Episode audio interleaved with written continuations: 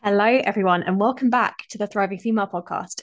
This is the podcast that you need in your life if you're a stressed out professional woman who wants to get back in control of her body and her health and well-being in twenty twenty-four so she can feel confident, attractive, in control, and actually enjoy the life she has worked so hard for.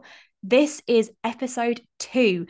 We're already in the second week of January, which I can't work out if that feels really crazy or like January is taking forever. I don't know about you, but I feel like Christmas always goes by so, so fast, and January seems to drag on for like six months.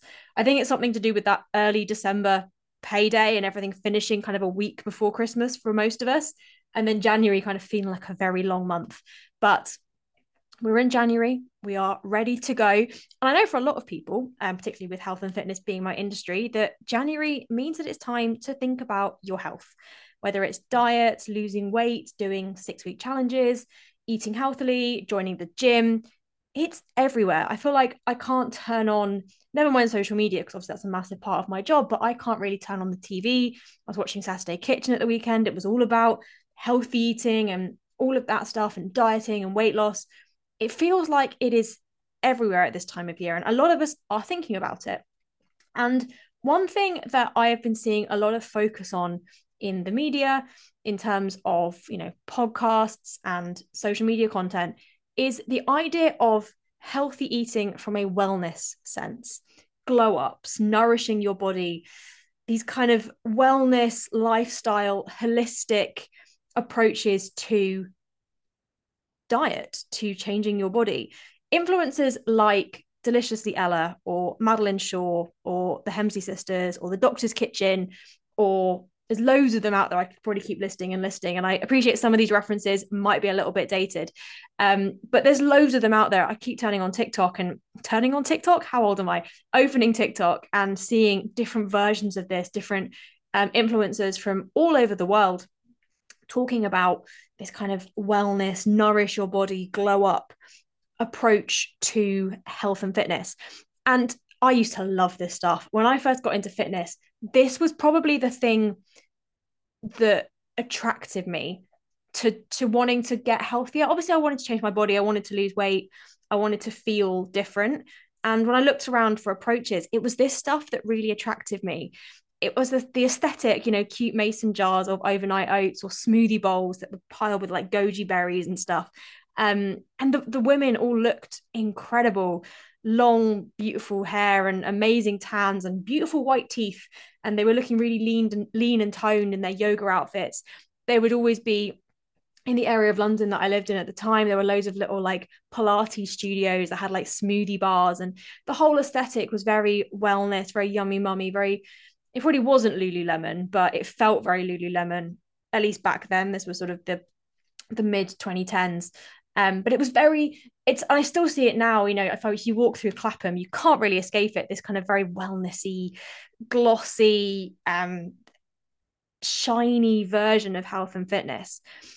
It was something that really attracted me. And it was something that I, I fell into the trap of thinking was the solution. And I have a different opinion now. And I wanted in this podcast to talk a little bit about about that approach to health and fitness, the pros, the cons, my own experiences with it, and give you some ability to make up your own mind with it. I think that's really important. I'm not going to tell you what to do. I'm not going to tell you um, whether this is the right thing or not. I'm just going to give you my opinion and um, give you a bit of information, because I, I really believe, and it's a like a central tenet of how I coach, that knowledge is power. And when you know about how your body works, how food works, how exercise works, when you know the facts, you can make an informed choice. So don't get me wrong, a lot of what these sorts of wellness influencers talk about is very, very true. There is no doubt. I'm not going to go against people who are, a lot of them are, you know, scientific experts, Doctor's Kitchen, for example. I'm not going to go against the, the science of it. You know, eating thirty different plant-based foods a week is great for your health. It's something that we should be trying to do because it's really good for you. Fermented foods are so great for your gut health. And if you struggle with any kind of gut conditions, I B S, it's a really good thing to include. Eating foods that are high in vitamins, it's great for your immunity. Having protein in your breakfast is a really good thing to do. But the lifestyle that they push and the world that these influencers live in it's not realistic. I mentioned that I kind of fell into this trap. I used to so badly want to be one of those women that had that glowy wellness life. I spent a fortune, absolute fortune, on buying into that aesthetic, whether it was like mason jars or um, like beautiful little lunch boxes for all of my meal prep, or the glass water bottles, because I believed that plastic was going to kill me at one point. Um, I really bought into that whole lifestyle, the yoga bags, the the outfits. I really wanted to be it. But I also, I had a full-time career in banking. I was commuting at that time anywhere from, I was in the middle of moving house, so anywhere from an hour plus a day or to two hours a day each way to my job. I was working in the office full-time. I was stressed. I was really busy. I didn't have time to wake up and do yoga with my crystals. Like, I was rushing out of the door to get on a train at six o'clock to be in the office to start work. And I also... I really enjoyed eating out in restaurants at the weekend. I loved having a glass of wine, not necessarily to get drunk, but because I loved the experience of, of drinking wine. I had to socialize a lot with work in terms of client events and stuff. The world that those women lived in was nothing like the world that I lived in. I didn't have the benefit and the um, the lifestyle that would allow me to live the life that they have. We just lived in very, very different worlds. And I remember going into... Um, a bookshop on Cheapside in London and buying, I think it was a Hemsley and Hemsley book. I'm not entirely sure. It was either that or Madeleine Shaw. And I, and trying to live by it for about a month. I remember buying it and going home to my partner and being like, right, I'm going to get healthy. This is it. Like, we're going to make all these changes. I'm going to be healthy. I'd done so many of these things before. I'm sure he rolled his eyes. In fact, I'm pretty sure he did, and kind of went, all right, Amy, you crack on. Let's see how long this lasts. And, but I was really excited because I looked at the pictures in this book and thought, you look great. I want to look like that. I want this lifestyle. All the recipes just really like sold me on this, this dream that I could be this woman, that, you know, in a month and six weeks and six months that I'd be living this whole new life and everything would be better. At the time, I was quite overweight. Um, I was, I wasn't massively overweight at that point. It definitely got worse, but I was, I wasn't in a great place with my weight. I really hated my body. I was in a really kind of bad place with exercise at that time. I also had, um, I'd just been diagnosed with I B S, having struggled with my gut for years, like really struggled, went through all the tests for like Crohn's disease and colitis and celiac disease, and they couldn't find anything wrong with me. And so it was decided that I had I B S, but I was in quite a bad place. Like, after every meal, I'd look six months pregnant. I was being sick a lot. Like, I was not in a healthy place, but I thought, this is it. This is going to transform my whole life. And it was a nightmare. And I'm not exaggerating. For one, I had to cook all of my food from scratch, which doesn't sound like that stressful, but I'm sure if you're listening and have a job like mine was, I was working twelve hour days. I was exhausted, and I was used to cooking and meal prepping. I would often cook my food at the weekends and then have like a couple of boxes ready to go, or things that it, well, I could kind of pop in the microwave. But a lot of these meals were quite hard to reheat or to store. You know, you needed a lot of fresh ingredients. I also lived in a part of London where getting a lot of these ingredients was sometimes challenging. I was having to like walk to different supermarkets because a lot of supermarkets didn't have a lot of the stuff that I needed. I think that's probably less of an issue now because I think supermarkets have improved since then. Um, and I could, I could do online shops, but that was quite stressful. But it also meant there were parts of my job that were stressful, and that sometimes working in an office, I really enjoyed popping to Pret once or twice a week to buy my lunch. On a Friday with my team, we'd often go out for lunch, go to a Nando's or something for a little bit of a team lunch. And I felt like I couldn't do any of that because what the meals were asking of me, what the kind of the tenets of the nutrition philosophy were asking of me, was quite hard to find in a Pret or in an M and S Food or in a Nando's. And so I would really, really struggle. And when I would end up going into Pret to buy my lunch because I'd forgotten it, or because my partner had like picked up my lunch by mistake, or because we had a team lunch, I'd feel really crap about myself because I felt like I was letting down the team, letting down the side. And so I'd almost treat it like a guilty, a guilty pleasure. I would, you know, rather than just having like a salad from Pret, which probably would have been a sensible option, I'd be like, oh, well, fuck it. What's the point? I'll get a Pret Love Bar and I'll buy a load of crisps and I'll have a full fat Coke. And I'd almost, I was so all or nothing with it that it felt really impossible. And then let's not even get onto the cost of it. It was such an expensive way to try and get healthy. I restocked all my cupboards with all these better ingredients, all these health food ingredients like chia seeds and coconut oil and jars of beans, because that's apparently better than tins, which in certain recipes is true, but not for every meal. That's very unnecessary. I only bought like particular like vegan dark chocolate. I was um you know buying loads of fruit and veg that were then going off because I wasn't able to cook it all. It was it was chaotic. But the biggest problem with it, and the thing that annoyed me the most, was it didn't work. It didn't fix the problem. I actually reached a point before I went on this diet, my, I was getting my I B S under control. Under control, I kind of knew what foods triggered it.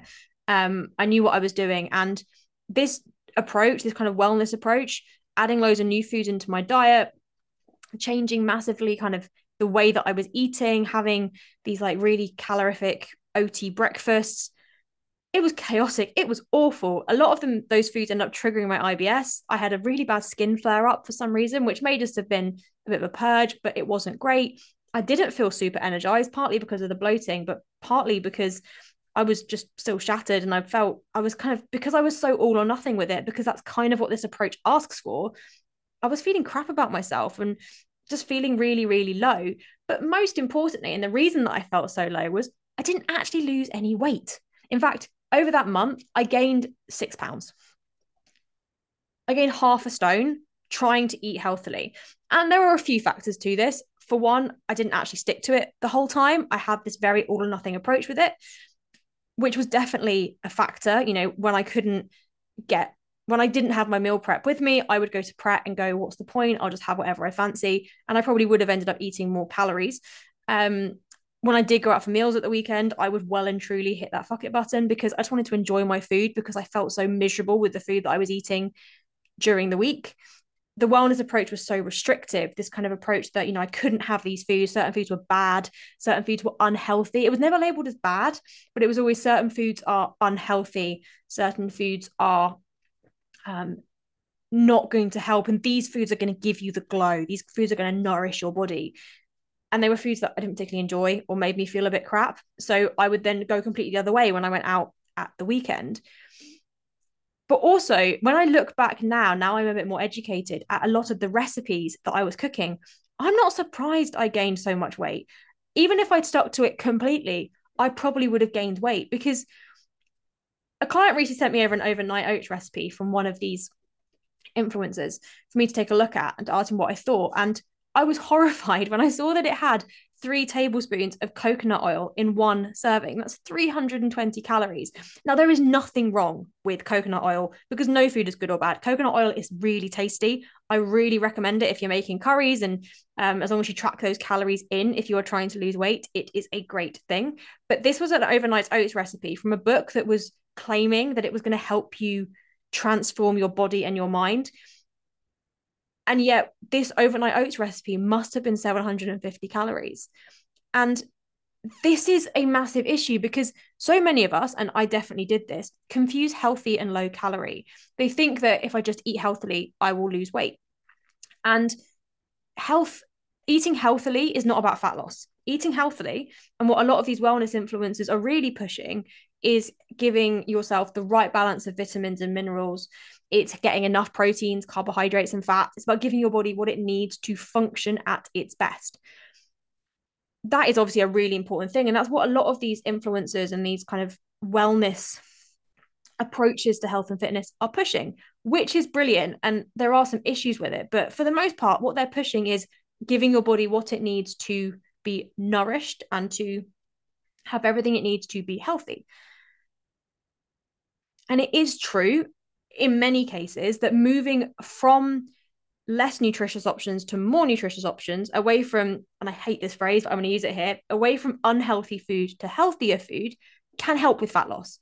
You know, a banana is not magic, but a banana does have less calories in it than a family-sized pack of Maltesers. So if you have a banana instead of that family-sized pack of Maltesers, you're going to be losing weight. So eating healthily can help with fat loss. But the fact is, if you want to drop body fat, if your goal is to lose weight, if that is why you are getting involved with a health influencer, you need to be in a calorie deficit. Eating healthily can make sticking to that deficit easier. It can mean that you have more energy. It can mean that you stay full because you're eating foods that are really high volume. It can mean that you feel good in yourself. You feel nourished and healthy and whatever. But ultimately, if you're not in a calorie deficit, you're not going to lose weight. You can only lose weight if you are consuming less calories than you are you than you are using. It is not about aesthetic smoothie bowls or avocado on whole grain toast or chia seed smoothies or whatever it might be. It's about reducing the number of calories. And that, I think, is the challenge with a lot of these influencers, is they push this idea that if you eat all this healthy food, you're going to lose weight, without looking at the bigger picture, without looking at actually the calories in, calories out. And it's why with my clients, I always look at both. We will always look at the, if their goal is weight loss, the quantity of food they're eating, whether it's through calorie counting or other means of managing your intake. And we'll also look at the quality of food, getting variety, getting fruits and veg in your diet, getting plenty of protein, looking at the amount of processed food they're eating, because it's important to find that balance. But that's what the, the wellness community doesn't do. The wellness community doesn't think about the calories because they're pushing a different lifestyle, and a lifestyle that for a lot of people isn't particularly achievable. I'm sure these women can lose weight or maintain their weight eating these foods, but they also probably had time to do a whole lot more exercise than most professional women do. They're also probably genetically blessed. They probably not, they probably weren't the fat kids at school, the ones who've always struggled with their weights. They're probably not the people who've done diet after diet after diet. I think it's important to remember that eating what she eats doesn't mean you'll look like her. But also the thing that annoys me the most with wellness influencers, and it's the thing that probably prompted this podcast more than anything, is I think this approach of thinking about healthy food massively messes up your relationship with food. I've mentioned it in this podcast a few times. The whole time I was doing that experiment, and in reality for a long time afterwards, I felt really anxious about certain foods. I felt so guilty for eating something that was like high in fat. I felt guilty when I ate a pizza. I was ashamed when I'd grab a sandwich or get a, pr- a brownie from the canteen. I felt like I'd failed whenever I didn't have something that was aesthetic or healthy or going to nourish me. I felt like I was, I was failing. And my relationship with food, and I will do an episode on the, on relationship with food more broadly, my relationship with food has suffered for a lot of reasons, you know, not just the wellness approach and the kind of healthy eating approach to, to nutrition. Calorie counting, when I did it wrong, wasn't great for my relationship with food. A lot of diets weren't great for my relationship with food, but this one didn't didn't help. This one definitely did not help. The way that I approach food now, um, personally and with my clients, is that health is all about balance. It's all about getting in foods that make you feel good in a way that makes you feel good. There is no point eating a perfect nutritious diet if you're miserable and bored the whole time, feeling restricted and like you're missing out. Equally, eating in a way that makes you feel uncomfortably full, that leaves you feeling sick, that doesn't give your body the energy and the nutrients that it needs, that leaves you feeling terrible, leaves your skin feeling bad, your hair not feeling good, that's not healthy either.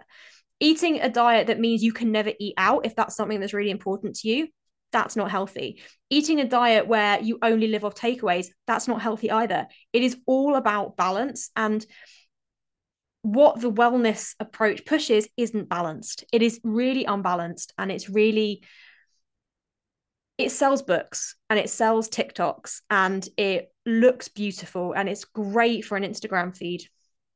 And it's brilliant if you're trying to sell yoga clothes, but it's not realistic for ninety-nine point nine percent of people. You work hard to have a great life and you deserve to enjoy that life. You don't need to be living this restricted but aesthetic lifestyle that looks good on the outside if it's not making you feel good on the inside. So if you want to use wellness recipes from these books and these influencers, go ahead. I still swear by a Deliciously Ella veg stew recipe from years and years ago that I still use. Um, the Doctor's Kitchen has a fantastic dal recipe that I go back to and go back to because it's really good. But I don't buy into a lot of the the rhetoric around those recipes. This is going to fix your gut. This is going to, you know, give you all of these things. It's it's so healthy and nourishing, and I'm going to eat these foods and suddenly wake up with gorgeous long hair and visible abs, because that's not reality. You can use those wellness recipes within your diet, but make it balanced. Also enjoy foods that aren't so, this isn't a word, but wellnessy. Because after all, food is just food. Whether it is a chia seed or a chocolate raisin, it's still food. Like, they are all just food. There are different, different combinations of chemicals that make up those foods, but they're just food. And there is nothing magical about kimchi. There is nothing incredible or kind of overwhelmingly amazing about having sweet potato rather than potato. It's all just food. Remember, as I said, that eating what she eats won't make you look like her. That is a mantra that I would take into every single time you look at something on social media. You following the food that I eat won't make you look like me. You exercise the way that I exercise won't make you look like me. That might be a positive for some of you, I don't know. But whenever you see someone on social media and you're tempted to buy whatever they're selling based purely on what they look like, remember that you're not gonna you're not gonna look like her by just doing that. And if you have a fat loss goal this year, or just want to tone up a bit, improve your health and fitness, and you've got a professional career, remember that the approach that you need to take will vary, will vary very much and very much depend on you, your life, and your goal. These wellness approaches are very one size fits all. They are very fixed, they are very restrictive, and they are not realistic for ninety-nine point nine percent of the people listening to this podcast who will have professional careers and who want to not have to sacrifice the things they enjoy and the life they've worked hard for in order to achieve that goal. So I hope you've enjoyed my little rant. I apologize for going off on one there, but I think, and not all these podcasts are going to be me just ranting about stuff. I'm going to do some, some positive and uplifting ones as well. But this is something that I've been seeing a lot of on social media and I really wanted to address. I would love to hear your thoughts. I would love to hear your views. Maybe you disagree with me. Maybe you think that I'm completely wrong. Do get in touch via my social media. I'm very happy to chat on this. Um, it's at amytyler dot t f p on Instagram. Make sure that you subscribe to this podcast on whatever platform you're listening to it on. And if you have enjoyed it, please do me a massive favor and share it on your social media and spread the word. It really helps me out. I really want to grow this podcast to help more people, to spread the word and to prove that you can be a professional woman, get in great shape and enjoy your life. Have a good one, guys. Enjoy, and I will speak to you very soon.